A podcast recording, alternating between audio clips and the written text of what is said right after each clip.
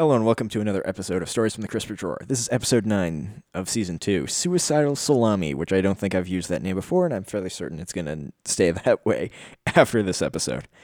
So today I don't really have much of a script today, to be honest. It's just sort of like whatever I want to cover, and I think I promised last time I was going to talk a little bit more about me being young, so I'll see where I can fit that in. But, I posted on Jaws Consortium today how things have just been very busy, because my last episode went up on June 5th or something like that. Yeah, June 5th. So it's been quite a bit of time, 17 days since my last episode, which is a little bit longer than I wanted to do. At least I'm getting 2 off a month. And this is the 9th episode of Season 2. Which season 1 only had 18 episodes in, so, you know, if we keep the production schedule for me being alone, that doesn't work out too badly, actually. That works okay. So, what's been going on in the world? So, we've got the whole limpet mines in the Gulf of Oman, and 2 tankers being damaged, and then the video of the Iranians doing stuff, and the Iran shot down in MQ-4, which is it's not a Global Hawk, but it's a derivative of the Global Hawk for the Navy. And then we have the escalation and the de-escalation, and then we had Donald Trump doing the deportation order for immigrants, only to quickly rescind it later. In politics, that's a little strange. I don't really know what I think too much about that. The Iranian thing is I'm of 2 minds of it, where it's if Iran did this, if evidence comes out that they were actually doing it, the international community needs to do something. However, if they did do it and we do nothing, it emboldens them. There's a point where we can go if in the international community, get out and deal with this, how Iran is doing this. Granted, if this is Iran, I'm not saying it's not. It's just, since I've become more libertarian, I've been more skeptical about reasons to go to war. I keep thinking back to the Gulf of Tonkin incident. Now, this looks more truthful that Iran did it, but why? This is the thing I'm always stuck on. What benefit does Iran have to start a war with the United States? I mean, the United States right now has a president who's popular and is seen as a hothead, but it's actually largely scaled back military operations and, done things to actually reduce war conflict, specifically dealing with North Korea. I don't know about much more than that. I don't think he's really helped China with the whole spying and Huawei and sort of things like that, but, that's something I don't have much expertise in besides from looking out over it and being there's some evidence here, there's some evidence not here, and, China would commit statecraft actions, as does the United States, as does Russia, as does many nations. Canada probably commits statecraft espionage as well to various both allied and enemy powers and neutral powers to a degree. I'd be surprised if we didn't. I would not be surprised if we learned we're spying on countries that are sort of friends of ours. I'd be more surprised if we weren't. What they say, keep your friends close and your enemies closer. But I keep going back to the Gulf of Tonkin about how that was a justified escalation of the Vietnam War and how it turns out that wasn't truthful stuff. And then you go and think about the Iranian Air Flight 655 and that, or 665, I can't remember. It's 655 or 665. It's... how that one was definitely seen as could have been a justification for increasing conflict, but luckily cooler heads prevailed, and that was considerably more dangerous of an event in a more radicalized time of Iran. But Iran didn't have the threat of nuclear weapons back then. But this is where I don't understand. Iran gets nukes, and it just becomes a bully regionally. Do you think that that's not going to mean that more countries are going to attempt to get said nuclear weapons? Saudi Arabia might try to get a nuclear program.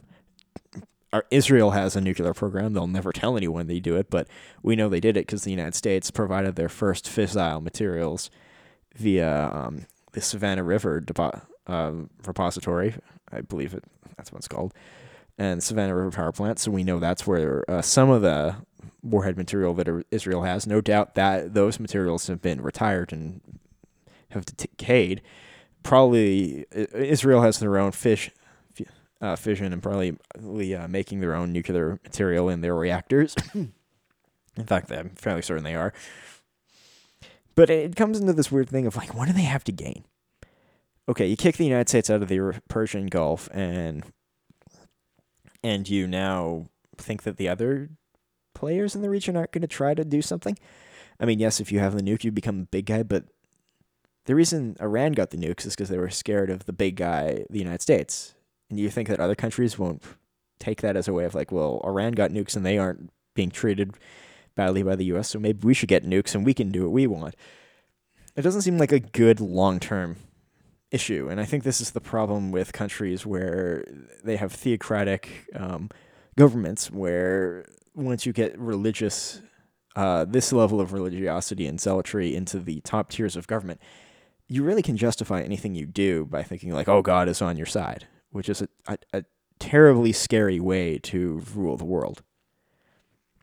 And rule your people and make just international decisions like, well, we can blow these guys up because God's on our side and the retribution is justified or whatever. And it's like, that's kind of terrifying when you think about it. That's really terrifying that people think that way. So, you know, we'll see. Like, so far cooler heads have prevailed by not escalating it any further, but only time will tell, and that's all we can do. I mean, it seems like every month Iran's doing something stupid if everything is to be believed at face value. I highly doubt there's a conspiracy here, but it's just convenient in a way. And, you know, there's that, and then the whole illegal immigration thing, which it's like, okay, so you go from deporting to canceling the order in like 24 hours or something like that. All right, well... And then you got stupid people on the left and the right making all these dumb decisions. And now you've got the threat of Google and all these mega tech companies getting regulated. And, you know, you got journalists like Tim Pool who are more centrist and more believe in, like, the absolute constitution and about how... But they do believe the government has a role in government regulation with regards to speech can only guarantee it freer. And I'm of the stance where anytime the government gets involved under any definition that they want to say, it actually makes things worse in the long run. And what I mean by that is I would disagree with Tim Pool about the U.S. government regulating tech industries under the grounds of free speech is a way for the United States for governments to justify intervention into organizations based on their perception of free speech. And as we don't see it as much in the U.S., but in Canada, how the government here, granted, we don't have true freedom of speech here in Canada. We sort of do, but it can be it's a lot more measured in what you can say and how the government can actually restrict that in Canada versus the United States, which has theoretically infinite free speech, but every time the government is challenged on it, they make sort of these little caveats, well, hate speech and all this. And there are good things. Like, speech that incites violence directed at people is definitely not good and should be criminal. But you don't say, oh, we're going to charge them with incitement of violence and then hate speech. You just say, well, these people incited violence. It's sort of like this stupid thing of, I don't know if Calgary still has this law, bylaw, actually, where brandishing using an airsoft gun or a toy gun in a crime is a separate criminal charge. I'm like, just charge them as if, like, if somebody took a Tokyo Maru or a G&G M4 style rifle and robbed a bank and the police arrested them, I would say charge them as if they used a real weapon. Charge them as if that airsoft gun was a fully automatic real firearm, because the police don't know. Why charge them with brandishing a toy? Why make that a separate charge? Because then his lawyer is going to say, well, because he didn't use a real gun, we can drop the assault with a deadly weapon thing to, like, just assault. I'd be like, no, they used a real gun.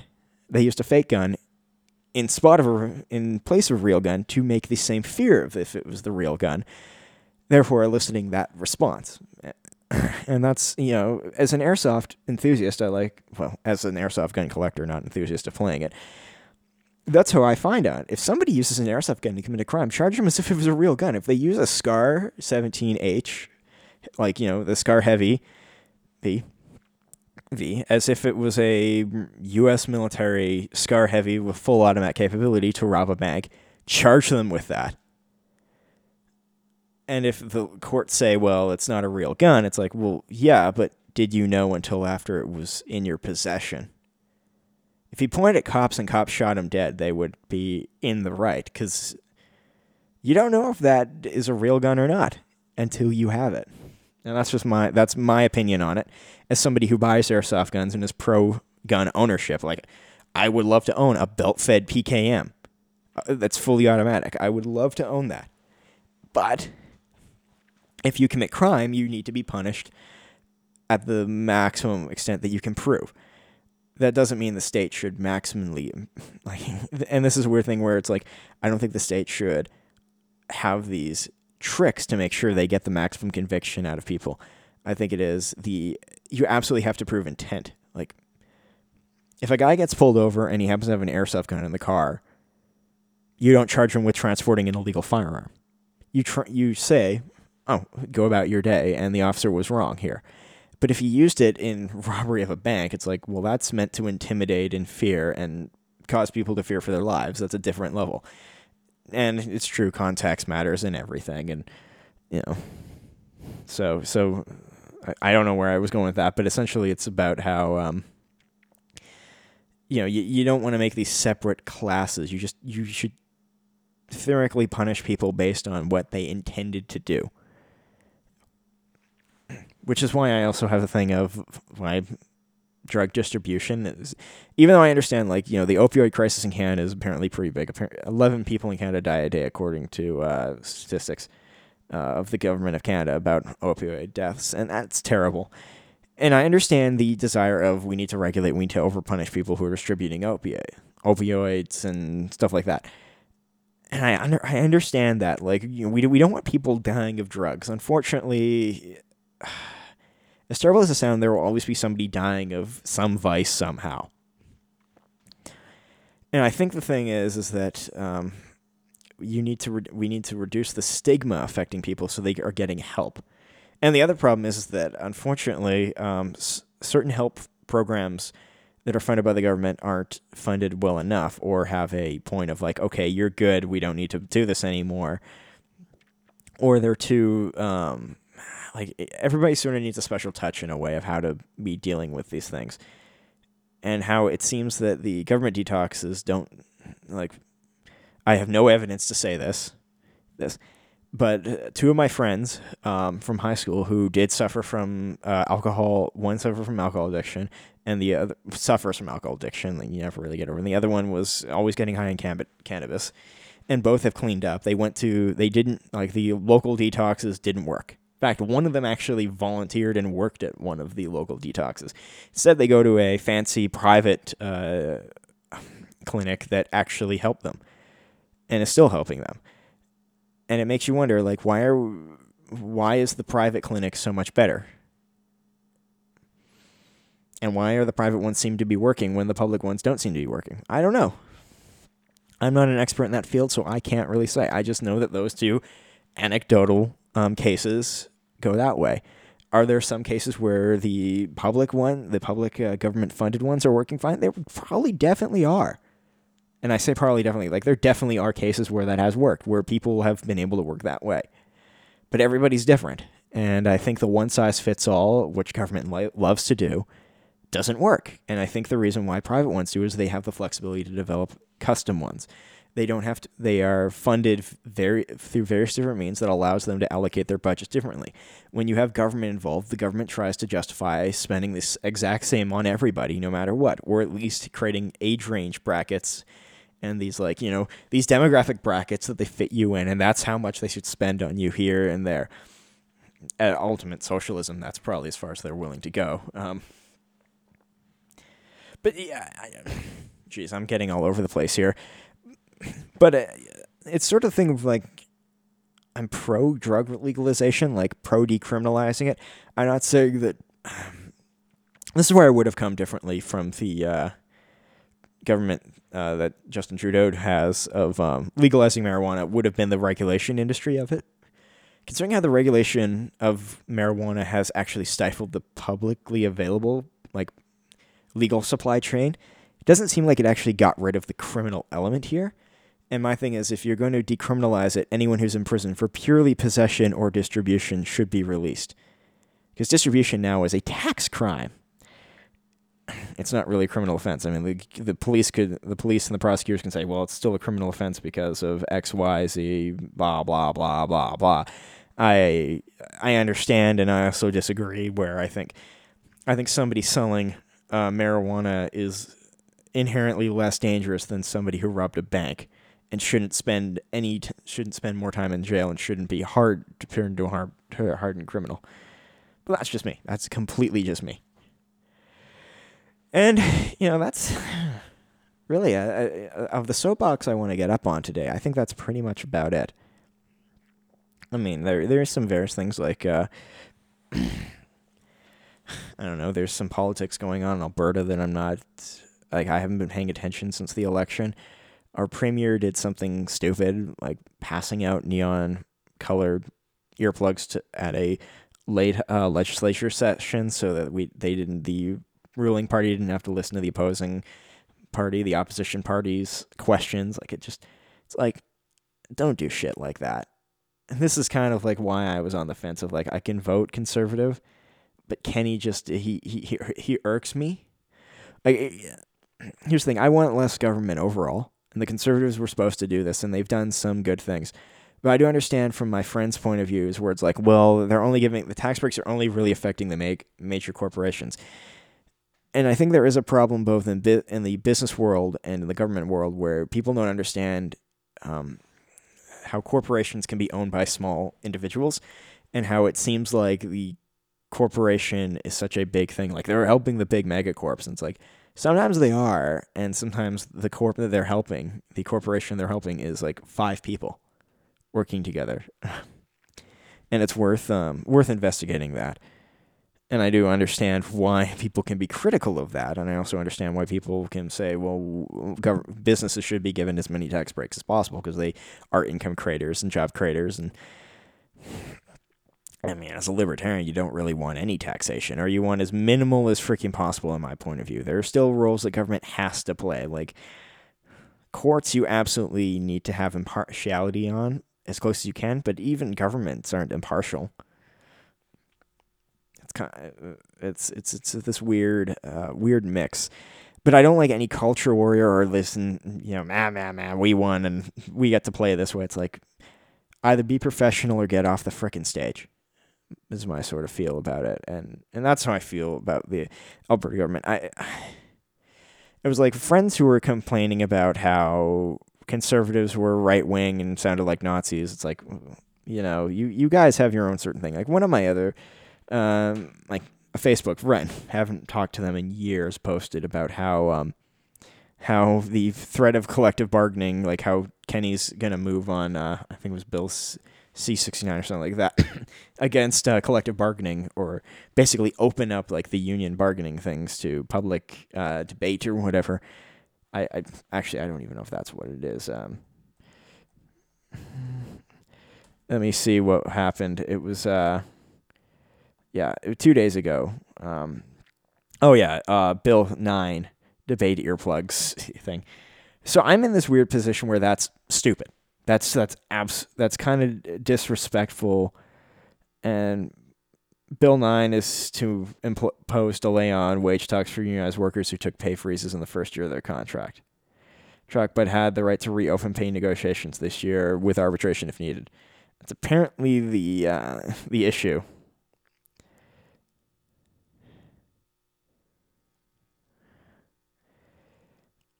And that's the thing is, like, you know, the government says the delay will happen until November.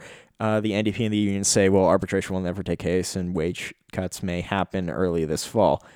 early as this fall. This is how I kind of feel about it. Is like, so government needs to exist within the confines of the money raised by the citizenry that it serves.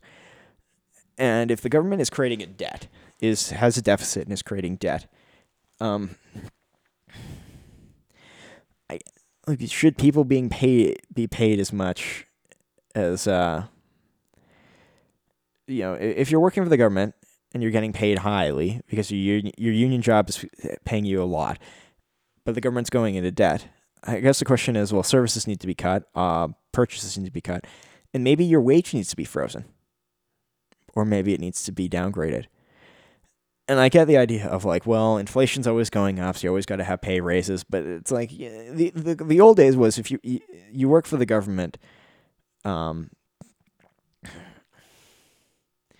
the thing, You work for the government for security, not to make it rich. If you're working for the government and you're making it rich, and you have security, you're playing like the game is being completely played incorrectly. And I wanted to write to my friend on Facebook, like, listen, here's the thing. You have a career in the government sector. You have security. You should never have extreme wealth. And by that, I mean, I can get how some people should be getting six-figure salaries under the government. But a guy who takes care of bike lanes, rides bike lanes, makes sure they're okay, shouldn't be that person. And same for people who are doing walking paths.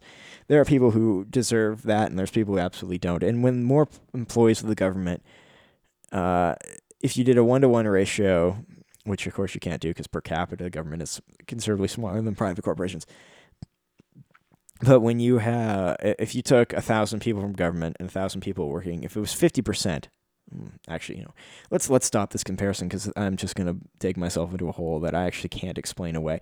But it's sort of the thing of like government employees shouldn't be consistently higher than the LICO counter. Like I understand being above it, but they shouldn't be really high above it, especially since they are a smaller organization.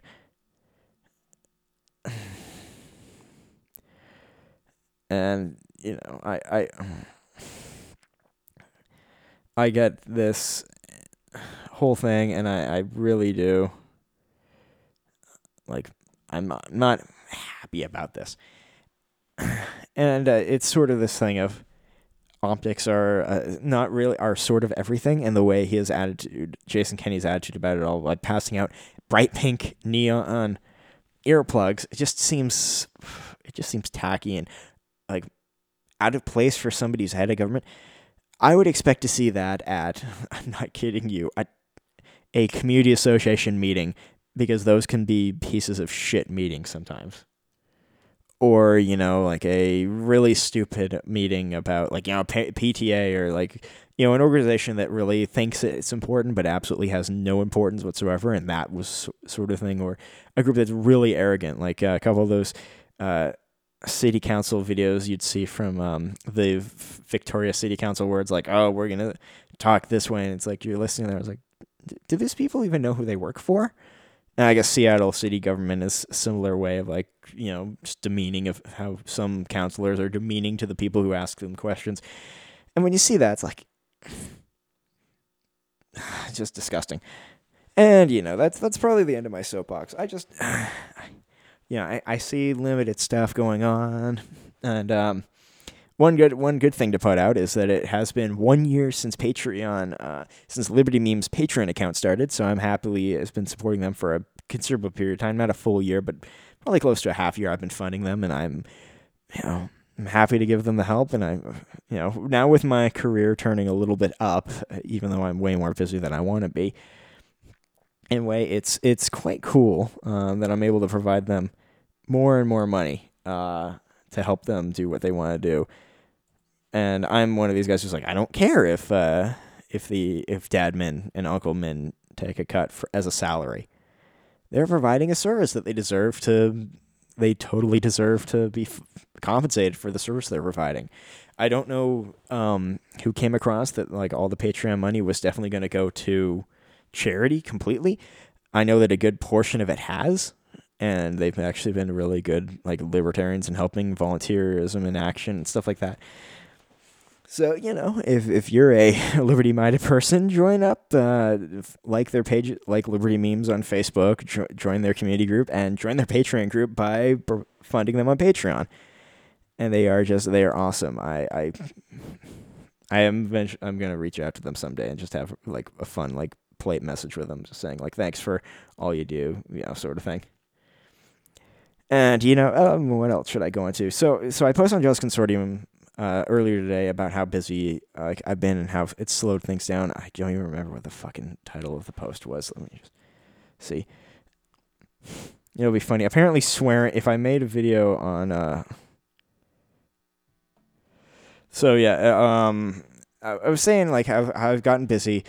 Another thing was how it's just been, you know... I was going to discuss E3, and I guess, like, one thing I could say is that... I watched E3. I watched Jenna Bain and Jim Sterling cover E3 on Jenna's Facebook, Twitch page, Twitch channel, which was actually really fun to watch. They were pretty good. It was weird watching it through them because I didn't watch all of them live. Bethesda was just like an odd show, And it was just like, what the heck is going on here, sort of thing. And I don't know. It just, like, kind of...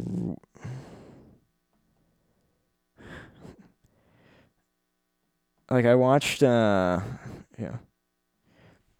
I decided I was going to watch some stuff, and...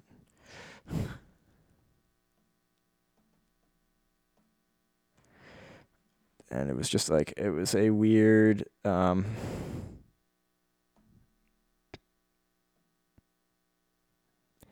It was just really, really, really strange how... Well, I was watching them, like, the Bethesda show was just sad because it didn't really feel that absolutely great. And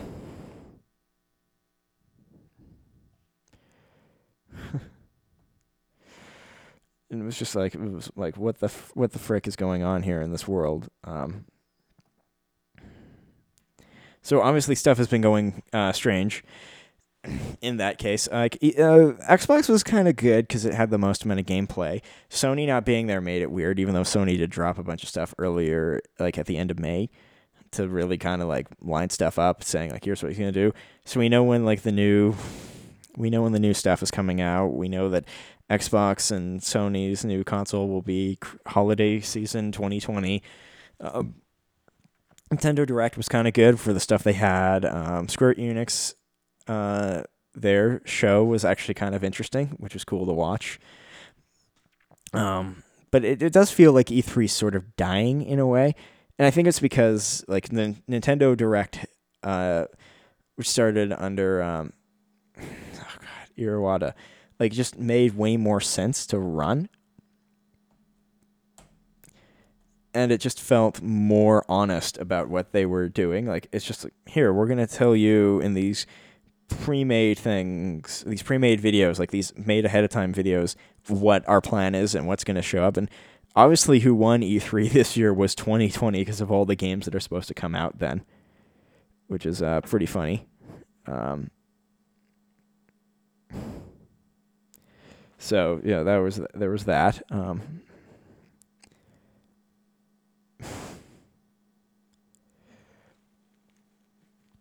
Now we've got, you know, it was kind of cool. What else was there? I forget who else was really at E3. Ubisoft didn't really...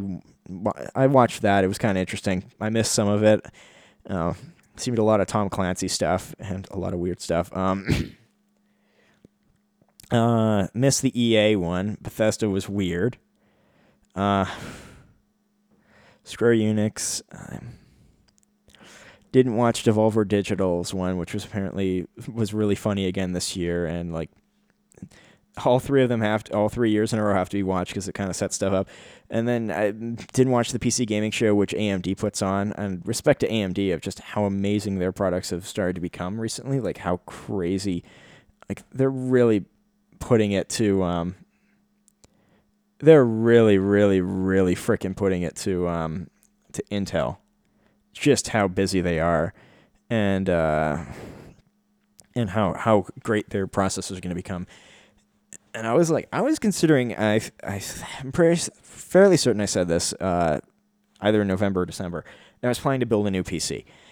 And now with all this stuff going on, I'm like, well, I'm definitely going to hold out till late summer to build a new PC because I'm going to see if any Intel SKUs go down in cost, in price, I mean, and what other stuff comes out. Like, are we going to see new video cards soon? Not that I really want a new video card. I mean, for my Beast, I'd love to, but I could easily just move my 1080 into it and put my 980 back in my current rig as a video editing and video processing rig because it doesn't need as much power as my gaming rig theoretically would need, which also doesn't need too much power in it. And then, that was something I was planning to work on. I've just been very slow. I haven't gotten my HDMI switching unit yet, haven't gotten my capture card system yet, which is really annoying. I'm now finally making enough money to do that stuff, and I'm not doing anything with it. And, like, this is the thing of I'm working two, like, my two jobs are just going, just eating up time. And stuff doesn't seem to ever work well, where it's like, I want to work at one more and want to work at the other less. And then like something goes wrong at one. So now I'm stuck being there. And then it's this weird feeling. I'm not saying, oh, boo-hoo, Justin, like you're busy. Life is crazy. It's just sort of been slow in the way of like me wanting to create stuff. I come home and I'm tired.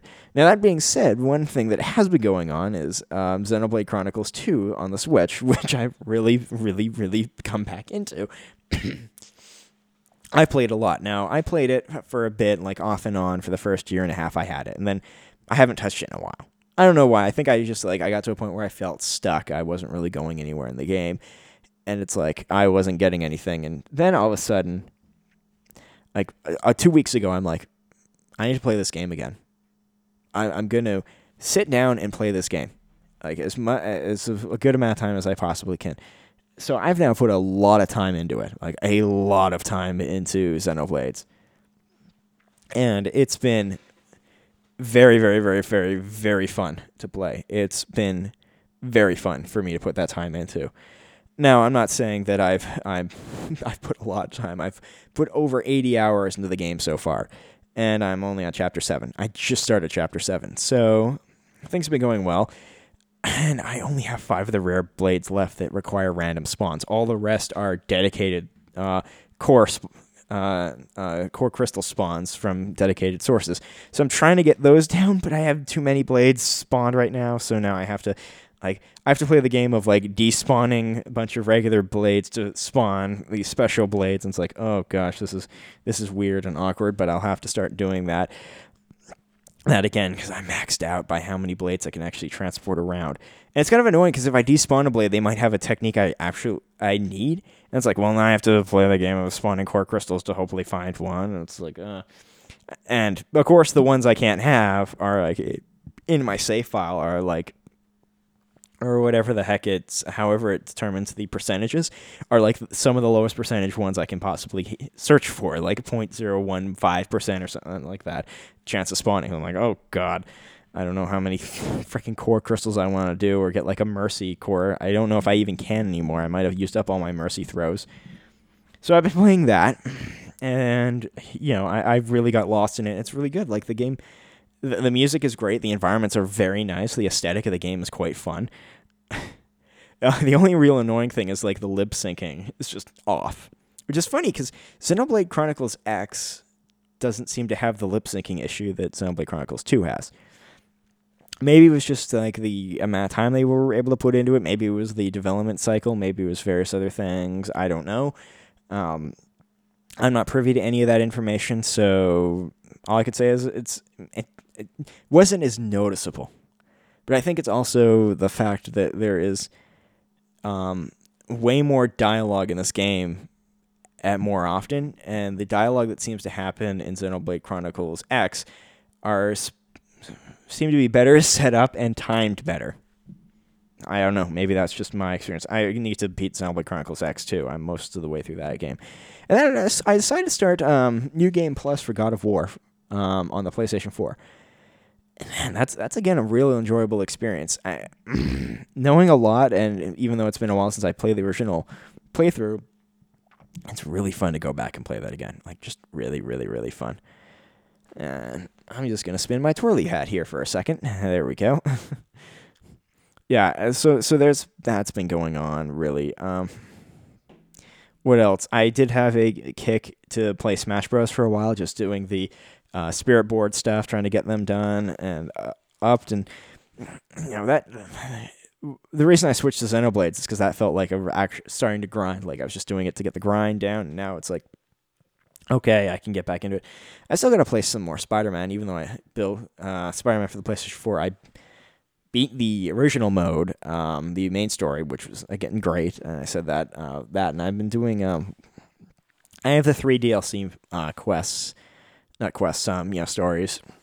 I've only started one, so it'd be cool to keep playing them. Haven't played much on the Xbox lately. It's sort of this thing of like I have an Xbox One X and I have Game Pass and all this, and I play the games and I'm just like, they're not gripping me. And it's because like the Xbox games I loved were on the 360, and it's because it was like, I don't know, maybe it was couch co-op, or maybe the stories were better, or maybe it was just like the time and investment was into it, and maybe it's become like the games I want to play, that I really feel the urge to play, are PC or Switch games, or I don't know, for some reason they're easier to get on PlayStation for some reason, maybe not. Maybe it's also the fact that because I have Game Pass, I'm more willing to play Game Pass free games versus paying $80 Canadian for a game. It's just one of these things, and then you know, seeing various other things and planning for various other stuff, and you know, more stuff to come in the future, and hopefully I can spend more time doing what I want and reducing my stupid fucking stress about all this bullshit involving two companies that, you know, it is serious stuff, and I can't say any more than that, and people who know who I am directly sort of understand what I'm going through, and some do and some don't, and it's more of this thing of one boss is very experienced in the world, and the other one, it's his first time being like a boss of a company versus being an employee. So he's doing everything by a corporate book that he learned when he worked for somebody else who wasn't like, you know, was his supervisor but wasn't an owner of the company.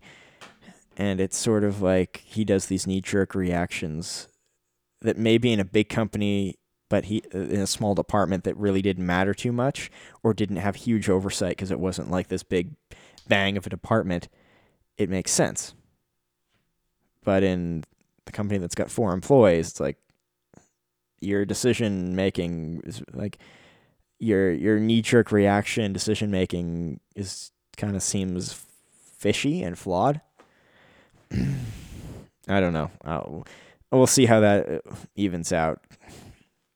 Because I do want to spend, like, I do want this not to be a career, but to be like a side thing I can do all the time and just have fun with it and just dedicate my time to it and not feel burned out doing so. And instead, I'm burned out at my other 2 jobs before I even get here to do this. And then it takes me like a week and a half to get my energy and my motivation back up by having fun and doing that. And of course, not having a co-host, which is my fault completely, here all the time or on dedicated days where me and him can go ahead, and also having this random schedule where I know I work one job 2 days a week, but then it's always asking, like, can I put more time? And it's like, well, you see my other schedule, so no, you can't. It's just, it's this weird feeling of, like, people who have worked 2 jobs know that more often than not, neither boss cares about the other company. It's like they don't care that you're working at another place 3 times a week, filling up the rest of your week, because when you started here at job X, I mean, you were originally working at job X, and then you got a 2 shifts a week job at Y. And now Y is busy enough they want you doing more shifts, but you still have those 3 dedicated shifts you were always doing at X. It's like, well, I'm doing 3 days at X, and I'm doing 2 days at Y, and some weeks I'm doing 4 days at X, and 2 days at Y, so then I only have 1 day off. Some days I'm doing everything at X and Y, and I got 2 days at Y. And, you know, you see my X schedule. Why are you asking me to come in on X days when you know I'm working at X? It's just like you don't care. And, of course, you know, it goes vice versa. X doesn't care when you're working at Y, and Y doesn't care when you're working at X. And they just think, oh, well, you know, you should be doing 40 hours a week for us no matter what. It's like, well, now you're working two jobs, and they both think you should be putting in 40 hours at both of them. So now they want you to put in 80 hours a week. And it's like... And one job doesn't work weekends, and one job does have weekends. And it's just like, eh. And I sound like a brat for saying that. But, you know, I understand people who have that. Like, it's not that I'm slammed for hours. It's just, it's tiring going from one job to the other, and one job cares, and the other job is like, I don't even know how to put it. Like, there's a way that there's things I could say that would make sense in my head, but I don't think they would make sense in real life. It's like, oh, okay, that works. So there's that. Like, it is slowing down my work on this, and it's slowing down other things, and it just, when I come home from job Y, I feel really tired. Job X, not so much, but job Y, I just, you know, I'm on my feet 8 hours all day, standing in front of stuff, doing things, and, you know, there's not really break times, really, like, you know, I get told, like, by the boss, oh, take a break, but then when I take a break, I get mouthed off at, because it's like, oh, you're too slow today. It's like, oh, nothing really pleases you, does it? And it's a hard thing, and, you know, people who have made the successful jump from working a regular job, or a conventional job, I guess I should say, to YouTuber, live stream, podcaster, you know, anything in the new media, which I wish, looking back, I should have gotten in on this way earlier, way fucking earlier. I don't think I missed this ship, because there's always more ships coming, but I don't know which one to jump in on.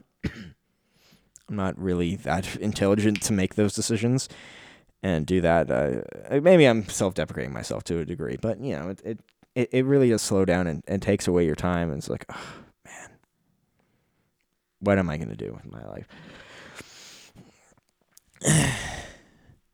And, you know, there's stuff like that. So, yeah, ending that little stupid rant about work and issues, and because I know everybody who has other things they would rather be doing than work, and but you got to make money to pay the bills. And this is the beautiful thing, is like, actually I have been making considerably more money in a shorter period of time.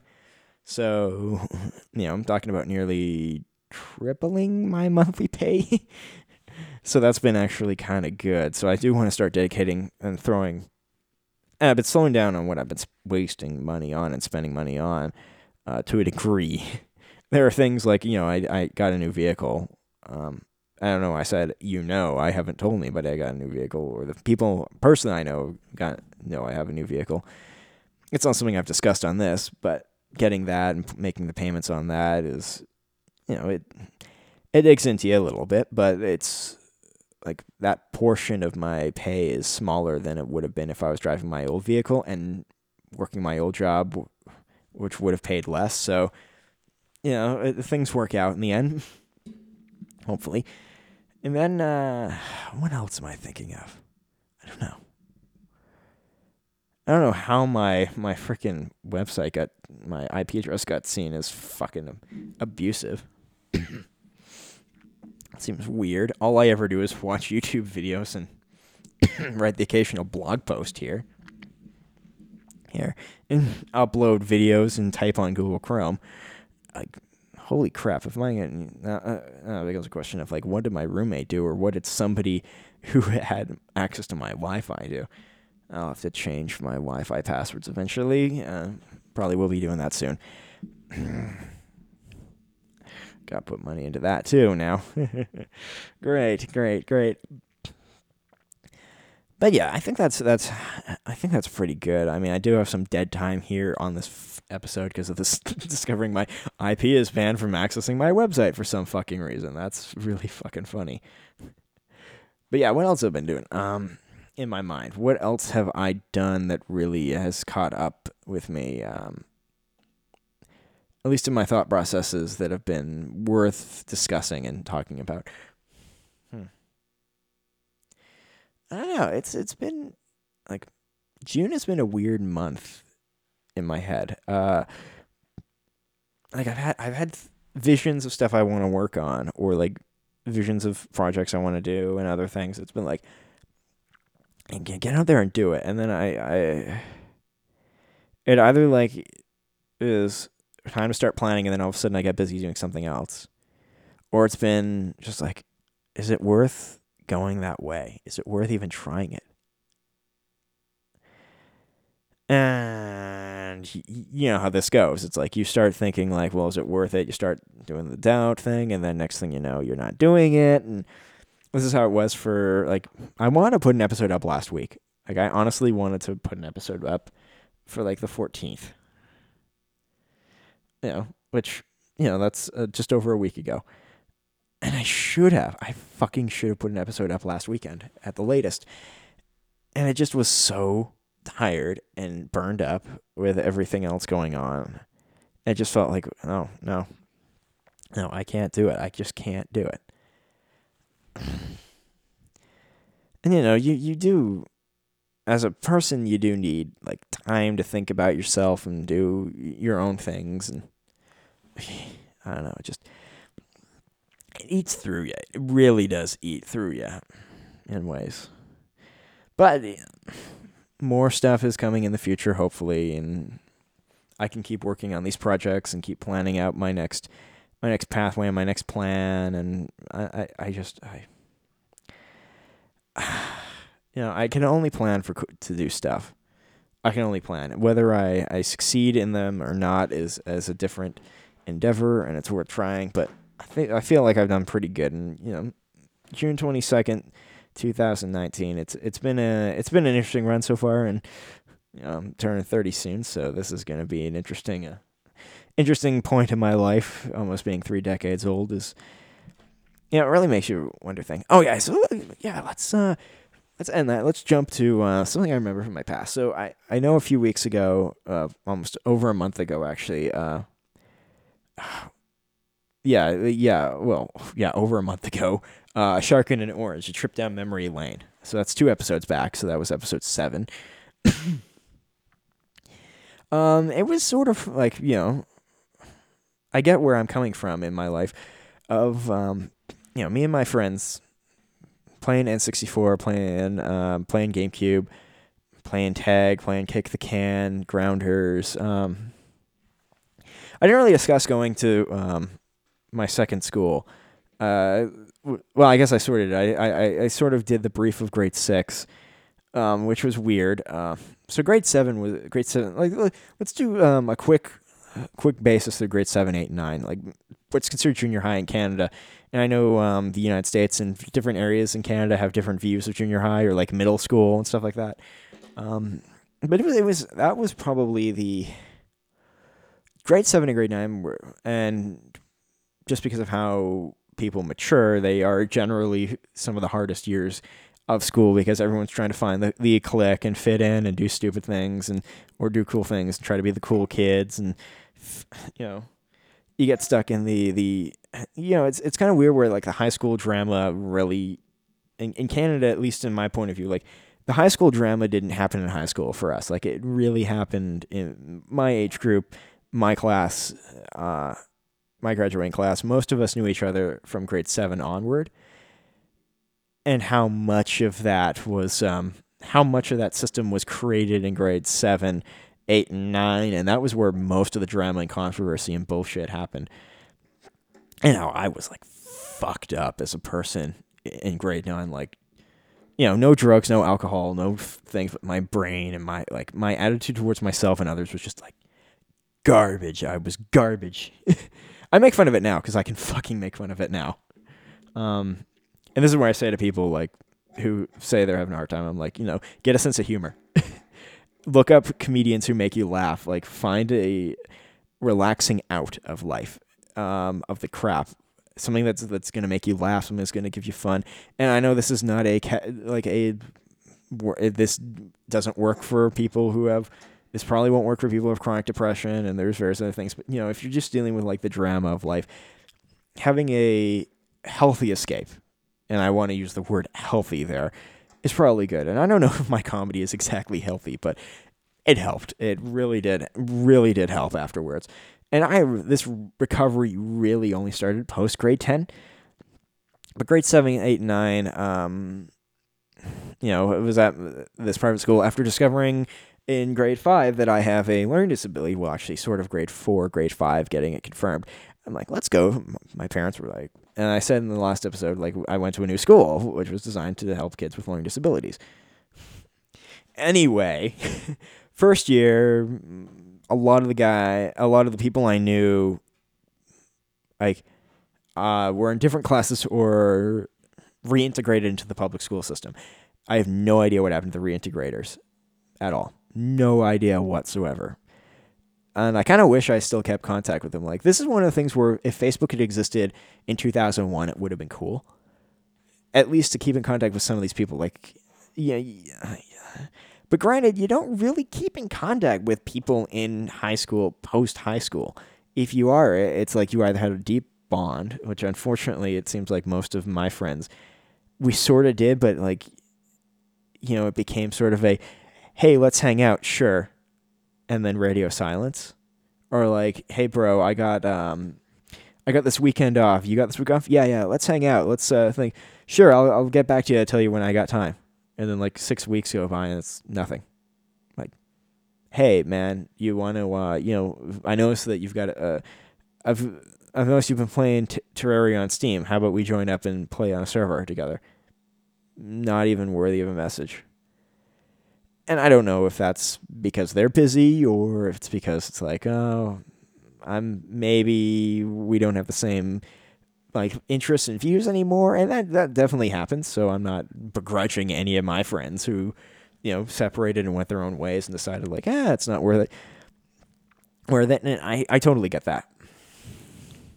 And the same thing is like, nobody I knew in elementary school am I friends with anymore. It's not like we hate each other. It's just, everyone drifts apart, and you drift apart, and sometimes it's good, sometimes it's bad. Sometimes one friend you really like turns out he goes heavily on the drugs and hates police because he did something really stupid, and he sort of deserved what he was getting in that case. And then the other times, he was screwed up by his family, and other times it's a kid who's screwed up by his family, and substances are the only thing that gets him calm, and he needs a mentor, and that mentor just shits on him and stuff like that. And then you get other people who have major issues, major psychological issues that you would have no idea about it until like years after the fact, when somebody else met them, is like, oh yeah, they're going through this right now, and this is like why they're that way. It's like, holy shit, that's fucking insane.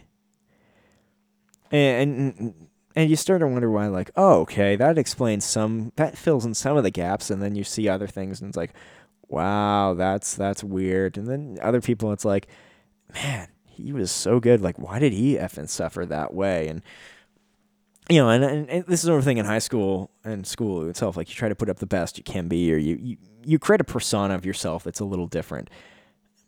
And, I mean, this character who I am playing, like, even though I'm talking about myself and my friends, is this sort of a persona, because you don't know exactly who I am, and there's a reason for anonymity here. Needless to say, grade 7 was a weird year. Most of my friends from high school either joined the school in grade 7, or I'm really kind of connected with them more in grade 8, because they split the classes around. Like, it's a small school that we were in. Specialized in what it was. I don't remember if I said the name last time, but if I did, okay, you guys know what school it is. If not, I think it's better keep it this way. Anyway, so grade 7, cool class, a lot of good guys to hang out with, and then, yeah, you do stupid things. You make up stupid names, you yell at each other, you do stupid stuff, you say insults to people that, like, you're having fun on the playground with a couple of buddies, like, and the schoolyard, and one of the other kids is joining in, and he's like, oh, I'm as tough as you, and then you make a thing, and next thing you know, he's telling a teacher on it, and it's like, come on, dude, really? But then you think of the other point of view, it's like, he was trying to be tough, and Ysura singled him out. So it's like, okay, it sucks. And then you do the bargaining of like, well, I didn't actually do this, or you play the little lie of like, well, we didn't actually do that. We sort of thought about it, like we made jokes, but we didn't totally do that, or like we didn't follow through on it, or we didn't make the threat, or and you do stupid shit, and you do really stupid stuff sometimes. It's funny because people I know who are definitely more mature than me did, and are people who like seem like they would be like saints, have done crazy stuff, and sometimes the people who aren't saints are the ones who are like the peace nicks who went through high school like doing absolutely nothing. And of course, that's completely subjective. That might only be your perspective of them and other things. And now I'm actually ranting, but it was... So there were a couple of good guy friends I had in that. And then there was the only game we played in that class in grade 7. Lunchtime was really into a big... one of the girls in our class was a huge Connect 4 fan. For some fucking reason, like, just was crazy at Connect 4, and that's the game we played. So that was the game at lunch to play, was Connect 4. Now, Connect 4 isn't that bad of a game. I'm not that good at it, but I'm not that bad at it. But it became the point of view where she was the only one who could play it, and you had to beat her to play somebody else, or you had to wait to play her. It's not like, hey, me and Joe want to play a game at Connect 4. It's, I have to play you and win, and then Joe can play me. Or Joe can play you and win, and then Joe can play me. But because you're the best in class, you get to choose. It's like, I'm hosting the net. I want to play the next Connect 4 game. Well, I'm playing it. I'm the Connect 4 person. And this girl, I don't know if she had it out for me or what, but was really didn't like me in a way. And I have no idea what I really did to her. I'm assuming I did anything to her. I don't know. Was I a dick, or maybe it was because I was like too frail back then? Maybe it's because I had other things were screwing up in my mind. I don't know what.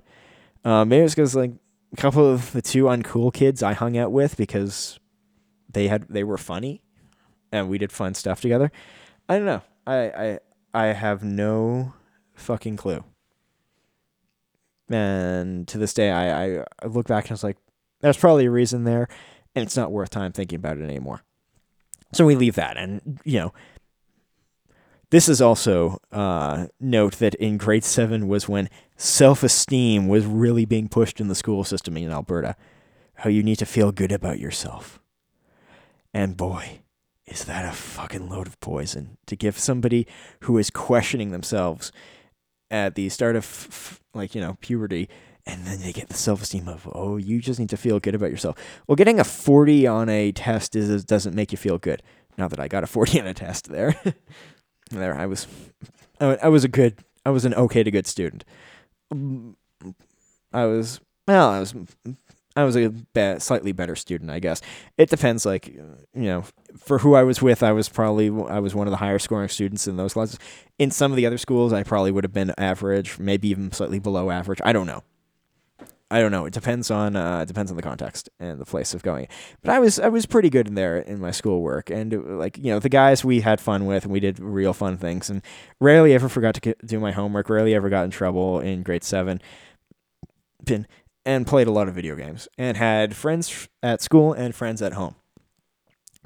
Friends near my house who were still from elementary, so we hung out a lot. And that was a pretty good time. That was pretty good.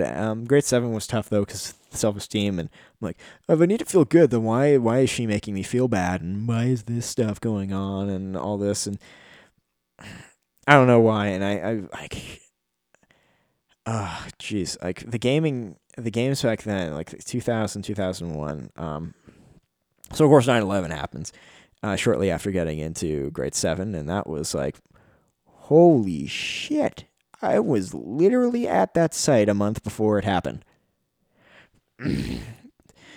Like, I walked through the Pentagon and was at the base of the World Trade Center.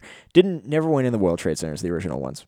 I've been up to the top of one World Trade now, which is part of my hilarious, stupid little Facebook posts. I've only got 2 of them so far, a short person and a tall building. I mean, I'm not super short, but I'm not tall either. I'm not above 6 feet tall, so I always make jokes. I make jokes that I'm a short person because I can. and I'm probably not short in certain areas, and I probably am short in other areas in the world. So I just like to make fun of myself in that way. So that happened. And I was big into Command & Conquer back then, and I still am big into Command & Conquer. I haven't played Command & Conquer in a while, but it's still like one of my favorite game series ever made. Like, first-person shooters weren't sort of a big thing yet. I guess I had GoldenEye on the GameCube, on the N64. Was playing Battle Tanks and Battle Tanks 2 a lot on the N64. Those were fun. Had Command & Conquer on the N64, which was, like, cool. But I can see the flaw of playing it that way. Had the original Turok on the N64. Did not own World Is Not Enough, 007 World Is Not Enough on the N64, but rented it quite a lot. Had Ocarina of Time, had Majora's Mask, had a Game Shark too. Later had Star Fox 64, I believe, but I can't 100%. I don't think I ever possessed Star Fox 64. I think it was always a rental. But yeah, I had had Army Men 2 and... had some really fun games, actually. Like, some really fun games back then. And me and the guys would go play. Like, we'd have three or four N64 controllers and would play heavily with each other, and it was really, really fun. Actually, let me see if anyone's got a Mako pad for the N64. Anyone has one in stock, so I can buy one. I would love to get one to see if... Anyway, it's got it, because that was like my controller was the Mako Pad 64 controller. It was one of the best game pads I think I ever played with. It definitely wasn't how do I say this? Like, there were.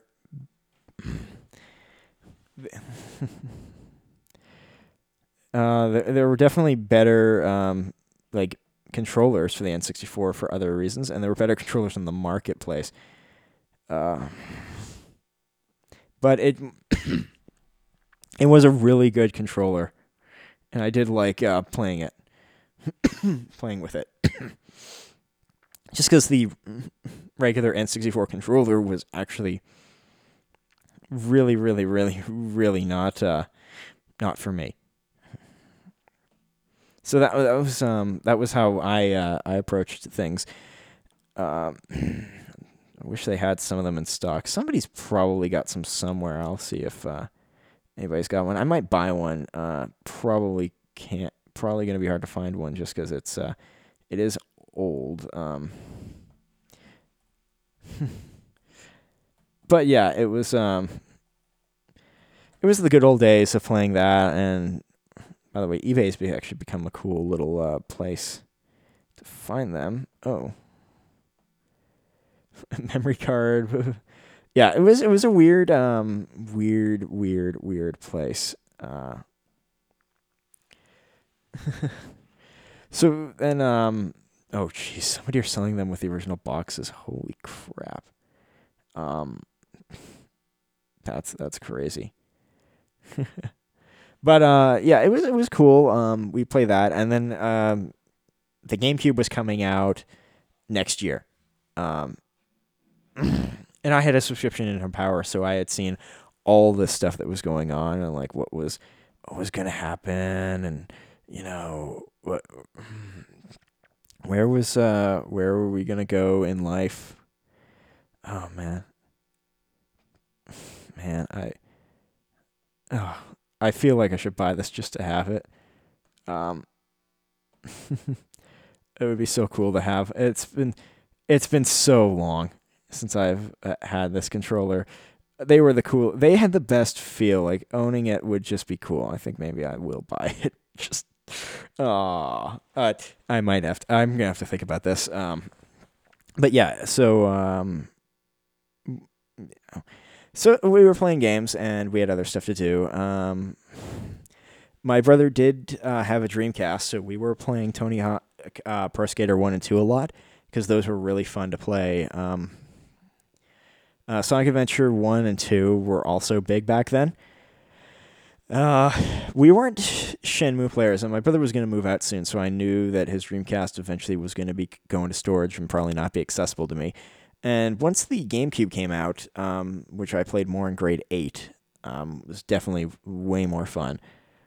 Just from the games. Army of One was a fun game to play. I had the Air Assault, Heli Assault, like the helicopter one. Nuclear Strike 64 I also had, which was really fun. I wish I had a copy of it now, but at the same time, it's like... It's one of those games where I've played better games in the same... same genre now, or better genres, that it's kind of like I want to play that game but I sort of don't, and I could emulate it better on other systems now, you know, and it was a fun game, fun, like having the N64 games I had. I wish I had them all still. Star Wars Rogue Squadron had that. I now own Star Wars Battle for Naboo, which is great to play. Mario, never owned Mario Kart, which was surprising. And I did own Smash Bros, the original Smash Bros, but all my friends owned it too. So it really was like when we go over to each other's places, because all of us had N64s, it was like, you know, everyone's got Smash Bros, so. It was kind of like you could have brought it, like one of us could have brought it, and every time we had games day with each other, it could have just been the same cartridge traveling between places and play. You know, things you think about after the fact. You realize that you bought three games for three friends to play, and it's like, oh crap, why did we do this? And of course, Pokemon was big back then. Having it on the Game Boy and then the Game Boy Advance, which was really fun. And my brother, Pokemon cards were big back then, too. My brother and I were both collectors of it, even though he's 5 years older than me. I still have all my Pokemon cards. I don't know what he did with his. I think I just amalgamated them into one collection in the end, so I think most of them are his. I do have... a Charizard, Blastoise, and Venusaur, and I have all the original evolution of all the starting Pokemon and original generation form. Not like the special editions, not like the first editions, not like any of that bullshit that's actually worth like a lot of money back in the early days. But, you know, I got an okay collection. I'm happy with them now. But yeah, that was a big thing. So grade 7 been pretty fun overall. Like grade 6 having to do those stupid exams, like the provincial exams to determine placements for some reason, even though... there wasn't really, in our school, any difference in science and English and in math. There was in grade 10, 11, and 12, but for grades 6, 7, 8, and 9, there really wasn't. So then in grade 7, we did have a drama class, which was the first time, and then the two grade 7 classes put on a play for our parents, and it was like a pretty good play to some degree. I got in my head that I was a better actor than I actually fucking am, and learned that later on in grade 9. No, grade 10 when I did drama club in grade 10. Not drama club, but it was in the elective drama class for grade 10. Oh, which was really, really taught me a lot about how, like, I am not good at drama at all. I'm not a natural actor. I could probably train myself to be one, but I'm just not that way. Which is funny, because I have fun doing this, and yet I listen to my voice back, and it's just boring, droning, and I know the people listening to this probably feel the same way. But that's how I remember things. So then in grade 8, it was me... 3 other guys, and all the rest of the class was girls. So we had 13 students in our class, which was big. So that's 9 girls to 4 boys. Pretty insane. One of the coolest teachers I ever had was our homeroom teacher in that class, and I still say it that way because it was funny because he was in his late 20s, and I was, you know, grade 8, you're not that old. You know, that's 14 years old almost. And, you know, that was 14 years old, actually. Texas. Yeah. That was, yeah. Yeah, that was, no. Yeah, I was 13 years old and blah, blah, blah. I can't believe this. I can't do math. I'm fucking stupid. Green.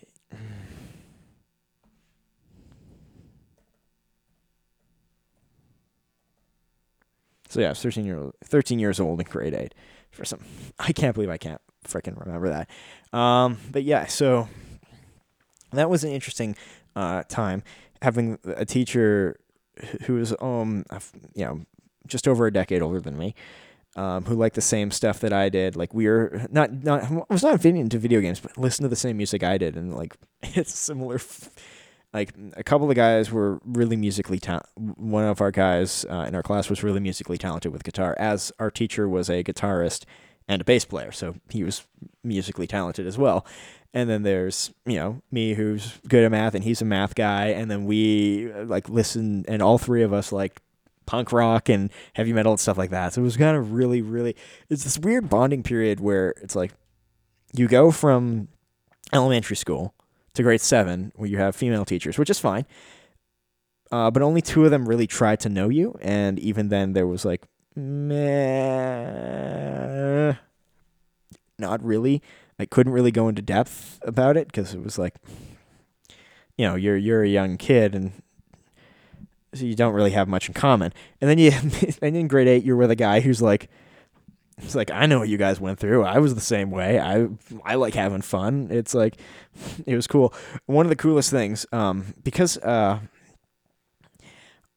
class had a dramatic split somehow, like a fissure in the middle of it about how we treat each other, and it just seemed like we were fragmented because one of the girls in the class this was a different girl. I don't really know, the phrase "had it out for me" was different because she joined the school the same year I did. And our first year was together. Second, grade 7 was not. Grade 8, we were now in the same class together. It's kind of had a weird split, went goth sort of, later went goth, but not sort of started right now. And then there was a level of, I don't even want to say too much, but it was sort of there's a bit of animosity there between the guys and the girls, and it felt like our school was like, why don't we just give these kids a day off? By that, we went to the fucking zoo in Calgary for, a day. We got there so early in the morning, at 9:05. Well, first we went for breakfast, and then we went for 9:05 to go to the zoo. And we ran around. It's so here's a bunch of 13 and 14-year-olds running around in the kiddie park in the zoo, climbing things, because practically nobody younger than us was there, and the zoo guys were like, who gives a shit, man? And it was hilarious looking back on that. And we had some fun stuff, really fun, really fun science teacher, great English teacher. The science teacher was also our gym teacher, which sort of was odd, this was the post, this was Harry Potter still was sort of becoming I think Harry Potter was just getting close to getting done around this point in time. That was the last Harry Potter book. So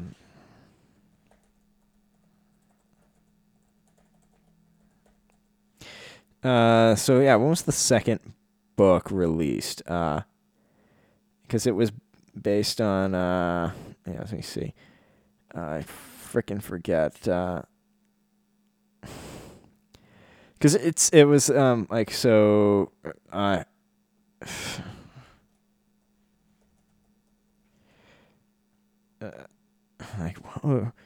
what was it? It was was that really the end novel of it?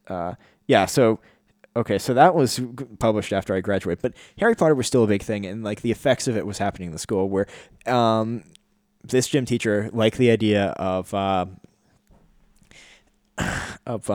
splitting the school into these 4 houses just for fun, just for events where you would get scores and blah, blah, blah. And it didn't really take place. It really started at the end of grade 8. In grade 9, it really ramped up. And it was sort of fun. Sort of fun, not super fun, but it was sort of fun. Like I can get where like that camaraderie of like knowing kids through from grade 1 to grade 12 working together as like this faux house, but really the only time you meet is during like this like every 1 month assembly or whatever to do stuff and pass around the trophy and blah blah blah. It was kind of like it was an interesting thing, and it was a good school cheer sort of thing. I don't really know if it worked out in the long run, but I don't know if they're still doing it. I think they are. I haven't been out of school in a few years.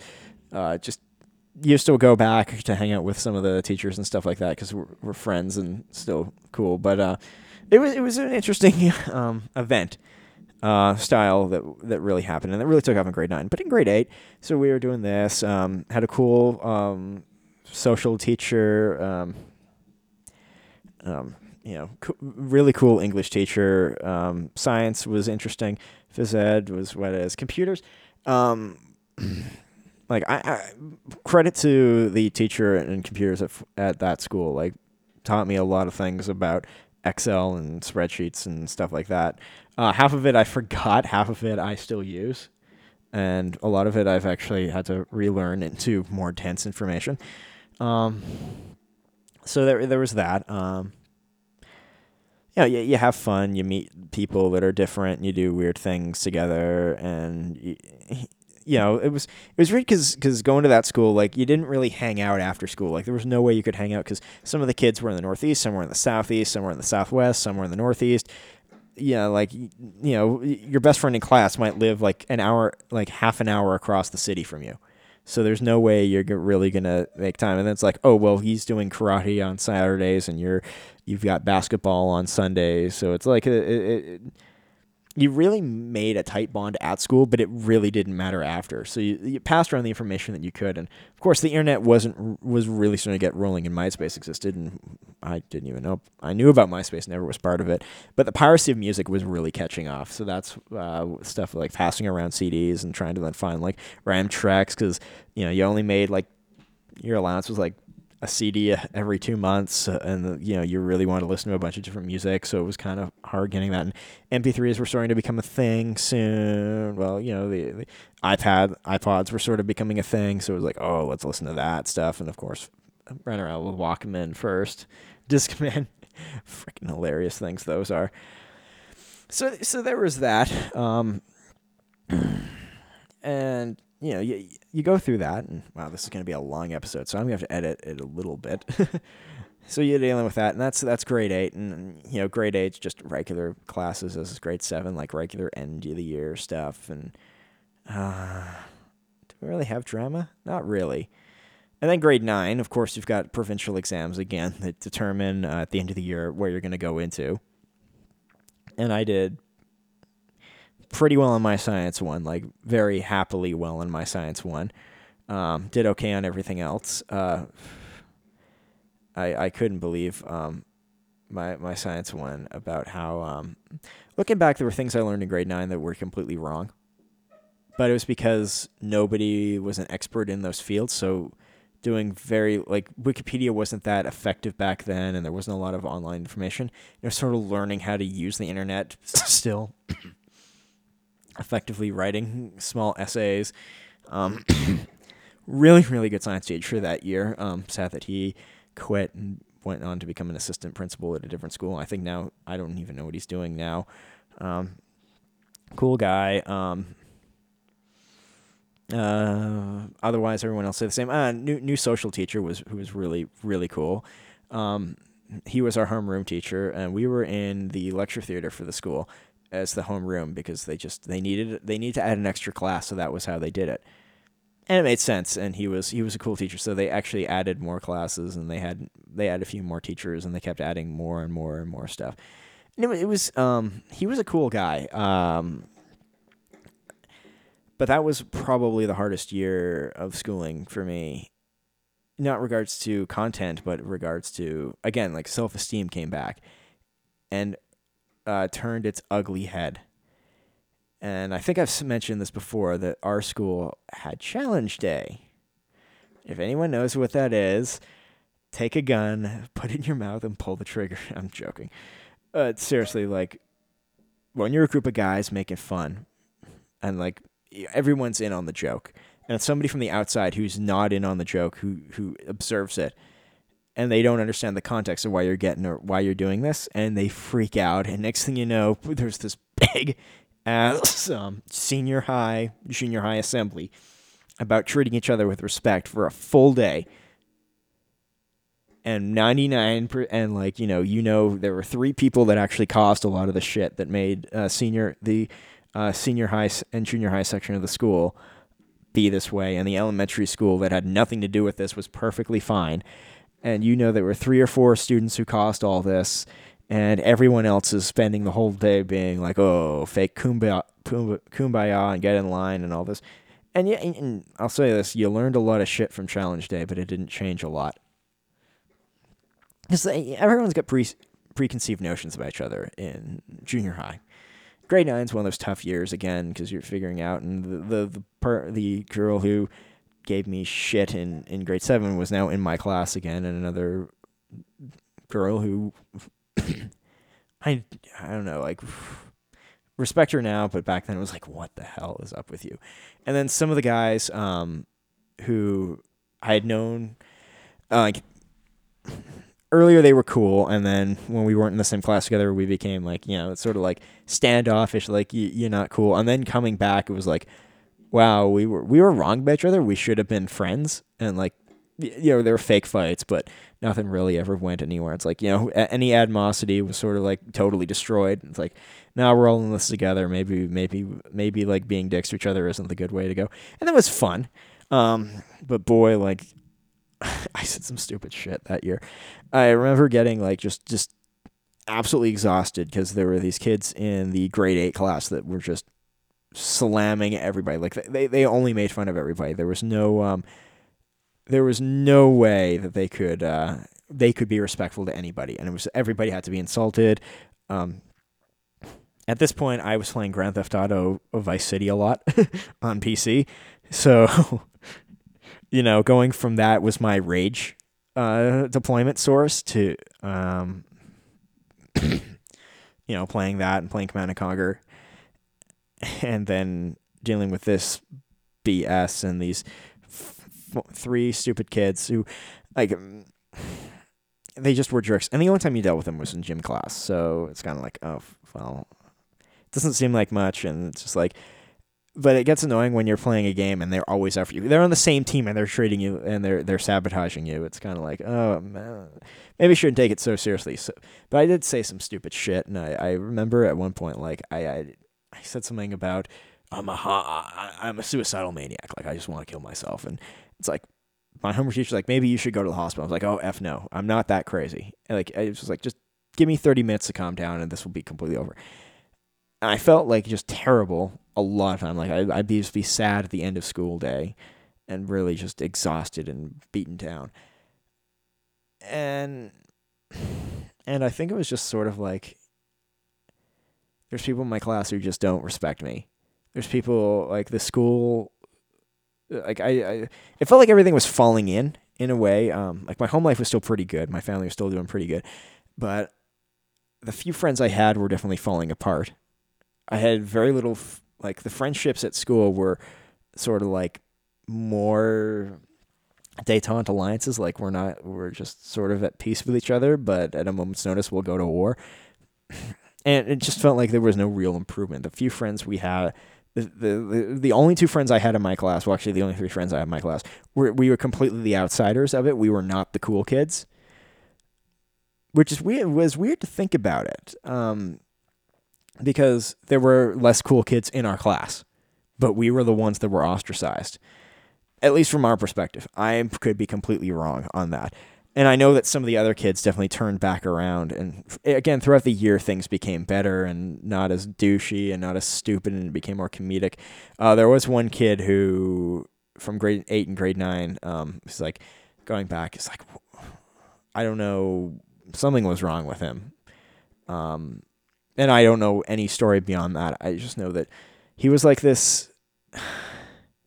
He wasn't that great of a person. from my perspective. Like, I don't know anything about his private life or anything like that. I just remember him being weird. But, you know, still had friends, still gamed, still hung out. But also in grade 8 moved. And that brings no, grade 9 we moved. My family moved from inside Calgary to outside.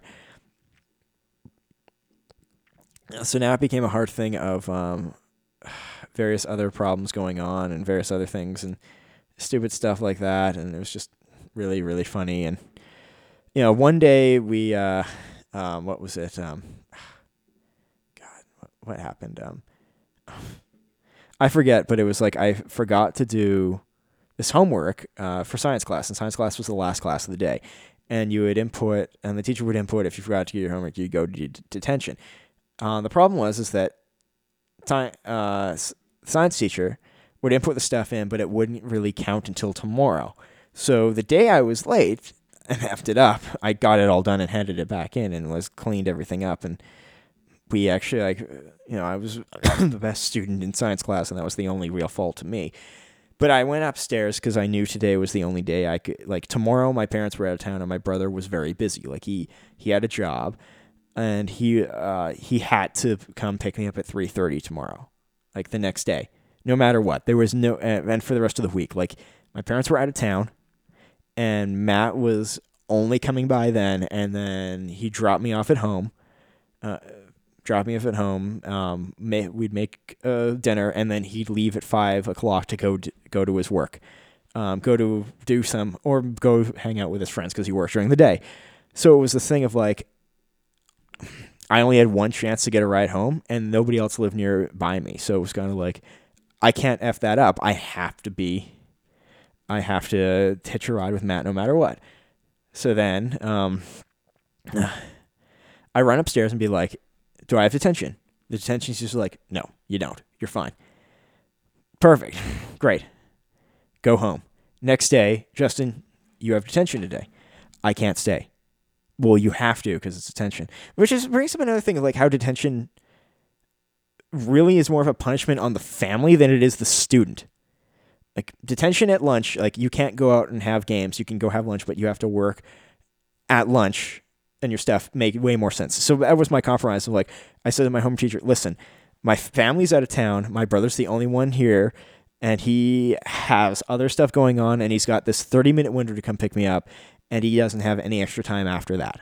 I have to catch a ride with him at 3:30 or I'm not, or I'm hooped and have to, I got no money. I have no, I didn't have a wallet. This was a time where if I had a cell phone, which I probably did, I probably didn't at that point have a cell phone, and I didn't know my brother's cell phone number. So if anything was changing, I had no idea about it. I just knew I had to be outside the school at 3:30 when he would come and pick me up. So it was this thing of I have to go home. My parents aren't here. No, and I can't really describe, for some reason I couldn't describe how to get to my house, how to drive to my house. So it's and now I think it back, probably one of the teachers would have driven me no problem at all. I never bothered to ask, but they also had lives, and they probably stuck around. Some of them stuck around to 4:35, 6, whatever. And if I have a 20-minute detention to stay till 4 o'clock, and then it's oh well, I got no way to get home. That kind of really sucks. And it really sucked for a lot of students at school because a lot of them took buses, and now the parents had to find their way out. My thought is the lunch hour was a better compromise. You have to go to the detention room and work on schoolwork. Now, what was really stupid is that, so there was that shit, and I know I'm going long on this, but I just remember it because it was this was a thing. This was really bad. And so I made the compromise to stay in homeroom at lunch and just completely work on homework. Now, the rule was I was supposed to work on homework that I had to have done. That was I had missed. Well, the problem was that after missing that single day, the first detention day that I didn't go to because it got updated the next day, I had already done the homework and handed it in. So the science teacher's you've done your work. That's fine by me. And then it was like, but because my name went into the detention system, I had to still stay. So I stayed and I worked on social homework and got that done. And which was interesting because grade 9, I read the Communist Manifesto and I thought I was a communist. And looking back, I was not a communist. But I was also watching a lot of Family Guy back then. And Futurama. Had the first 3 seasons of Futurama on DVD back then. And like the first 3 seasons of Family Guy. And was really watching that. And that was very funny. Family Guy, my brother and I didn't discover until the trip to Washington in 2001. Which was shortly before it was canceled. So it turns out like one of the few episodes we ever watched of Family Guy was like late in the 3rd season. We had no idea. We just knew it was like always going to be on, and then it wasn't on. And we finally, like a few weeks after it wasn't on this day, because we watched like 3 episodes in Calgary after we got back, and we're like, the school year started and it's like, there's no episodes. Why is it not on? This was the time it's supposed to be on. And finally Matthew's like, let's just go check on the Fox website. Canceled. It was just canceled. We're like, what? That was a weird, really weird event when Family Guy got canceled. And it was really funny when it came back. So, yeah. So then grade 9 goes a long way through and finally get to the end of it. And, of course, there's the stupid jokes and the stupid shit that you pass along with friends and doing this. And finally get through to the end of that. And you move into high school, which I'm saving for another episode because high school is actually pretty fun. University ain't worth talking about. So, yeah. But, yeah, the interesting thing is that one girl who treated me like crap, technically, I don't want to say technically, like, because I'm not sure. But I don't, just from the posted marks of the departmentals, I don't think she passed grade 9. According to the Alberta government, and she was reintegrating into the public system. So, but I don't even think it was like an official reintegration. I think the parents were just like, "This isn't working. Get her out." Because at the end of the year, there's always a reintegration and a goodbye ceremony for teachers that are leaving and students that are leaving, and the people who left weren't from grade 9 to grade 10. Like half of them who left were not part of that ceremony. I think their parents just pulled them out. Like it's not worth spending the money to send them to this private school, and they're not even trying. And I can completely get that. Considering how much money you're spending, plus the taxation of going to schools, plus paying for the busing and all this other stuff you have to pay for. It totally made sense. Now, one of the other events I do remember explicitly from grade 9, which was really funny. And this is also an event I remember from grade 8. So there were 2 different events. Both happened in English class. With the cool English teacher who has passed away. He was a really cool dude. Introduced me and a couple of other guys to the Clash. Because he grew up in that era. And he was a cool guy. And he also was a very... he was a very smart man where he questioned the right things. But he was a moral person. He had this general moral ability... like this moral compass that was like 100% like locked in. He, to things that really matter, like, doing this and this is absolutely wrong. There were things that's like, do we really need to punish people for things that actually don't harm anybody? But there's good reasons not to do it. He was definitely from the hippie generation who probably did drugs. I, probably did some sort of stuff. I don't know. The only thing I knew about him back then was he was a smoker. So, smoking cigarettes. And quite a few of our teachers in school were cigarette smokers. Who cares? But he was also a very enlightened man when it came to, like, questions about anything. And he was just... You don't think of the old English teacher as a cool teacher in junior high and high school. And he was. He absolutely was that way. And now next year he went and taught grade 6. From grade 10 he went and taught grade 6, which was actually a brilliant move by him because he was tired at the end of grade 9 because of the grade 10s were having issues. Some of the grade 12s were being jerks and various other things. And he felt the grade 8s were just being exhausting. He was a really good teacher. But so in grade 8, I remember one time the sun was coming in the classroom in a way to create near God Ray like event. In the in the windows, and I had a giant dictionary open And like the way I looked just seemed like I was a holy person reading things. And I was just completely reading the dictionary. And I just wanted to stand in the sunlight because it was warm. And it was just one of those moments of like, that's really, really, really cool. Also in grade 9, I decided I'd start playing with videoing. And boy, did I learn that I think I have a skill for cinematography, but I'm not competent enough to really utilize that skill as well as it needs more practice. I understand what I want to film, and I understand how to film that, but any technical skills past that I have not developed yet, because it's sort of been like a little thing I do on the side. Barely ever do it, and because I'm only started playing with DaVinci Resolve, I really haven't thrown the time in on it. So that was the grade 8 event. Grade 9. This one student, me and my friend were sitting on one table, and the student in front of us, he was sort of a friend, but also making fun. And we were having this like back and forth in class. And then it became the point of, he said, "I bet you won't slam this table at me. I dare you to, you too." And, I looked at my friend right next to me and I'm like, "Well, we'll do it right now." And he's like, "Okay, fine." And it's like, it wasn't that hard of a push. Like, we just pushed him into it. Not like slammed him, but just pushed into it. And I remember English teacher being like, "Wow, you should all go to timeout and get in trouble." But to be honest, all of you were dicks. So I'd send you there and it was like, who's at fault? Everybody is. So he kind of like, just like, he was pretending to write us up slips. And then he's like, he wrote us up slips and then he ripped them apart and he said, "What's the point? What's the point? Punishing you guys for one slip up in the entire year," which was just really funny. He's like, just, you know, sort of that way of doing it. I just remember that event being that way. And then, we read The Time Machine in grade 9, H.G. Wells' Time Machine, which was quite a good book. And, as science fiction goes, it was a fun book to read. And we watched both the movies, which was really interesting, the original movie and then the later one with Guy Pearce in it.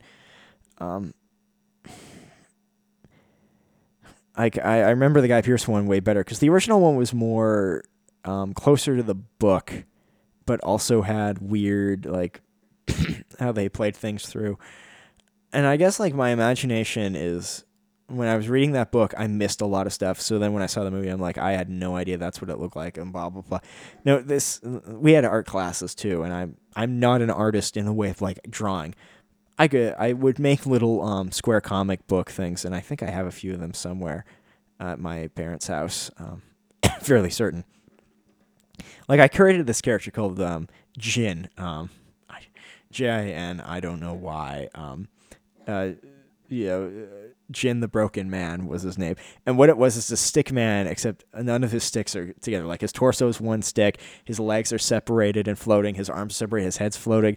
It's just like the comedy of like Jin is just like, he's a broken man, but he's only broken in the sense of like his body is separated from each other, but nothing else is bad. Like the day just goes well. And in grade 9, we made really hilarious, using Microsoft PowerPoint and various things. We made funny little cartoons during that. Totally should have gotten in trouble, but really, really funny stuff like jumping up and down on a trampoline and then the trampoline breaks your leg, or getting hit by an ambulance. Like just really, really, really stupid little things and making stupid little videos. Like one of the videos me and my friend tried to make was called Shingle. It was making fun of the online movie Doom House, which was like just a really, really, really like it was done in a way that was supposed to be like this really terrible, like, so it was on Something Awful. I think it's still there. You can watch it on YouTube.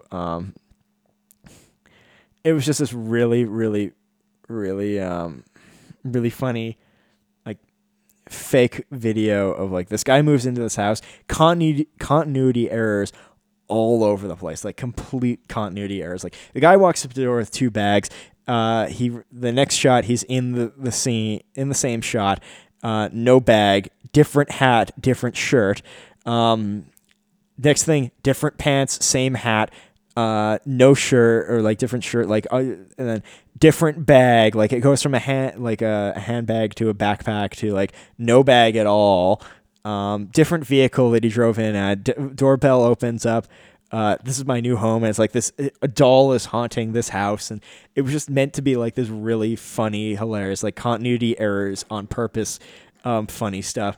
And we tried to make a video like that, where my friend was like, he moved into the new house and it was like, the house is haunted and like microwaving M&Ms and this one knife kept trying to chase him around the house.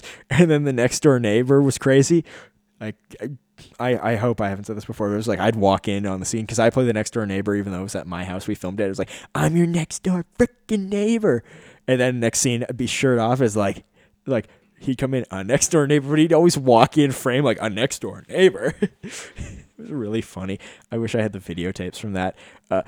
Yeah, you need a next door neighbor, don't you? And then it would all of a sudden be like, what do you do, next door neighbor? Gotta go. Run down the street, yelling back that I'm gonna kill him, sort of thing. We never went anywhere, and we called the video Shingle, and it never got finished.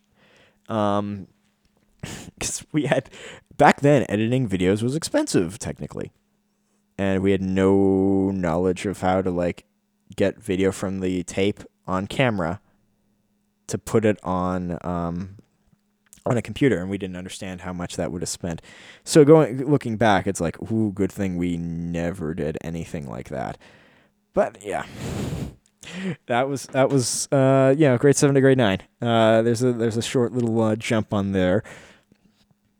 Also, in grade 7, I learned I loved Harvey's hamburgers here in Calgary, through Canada, and I still do. And they still have some of the best pickles on hamburgers I've ever had.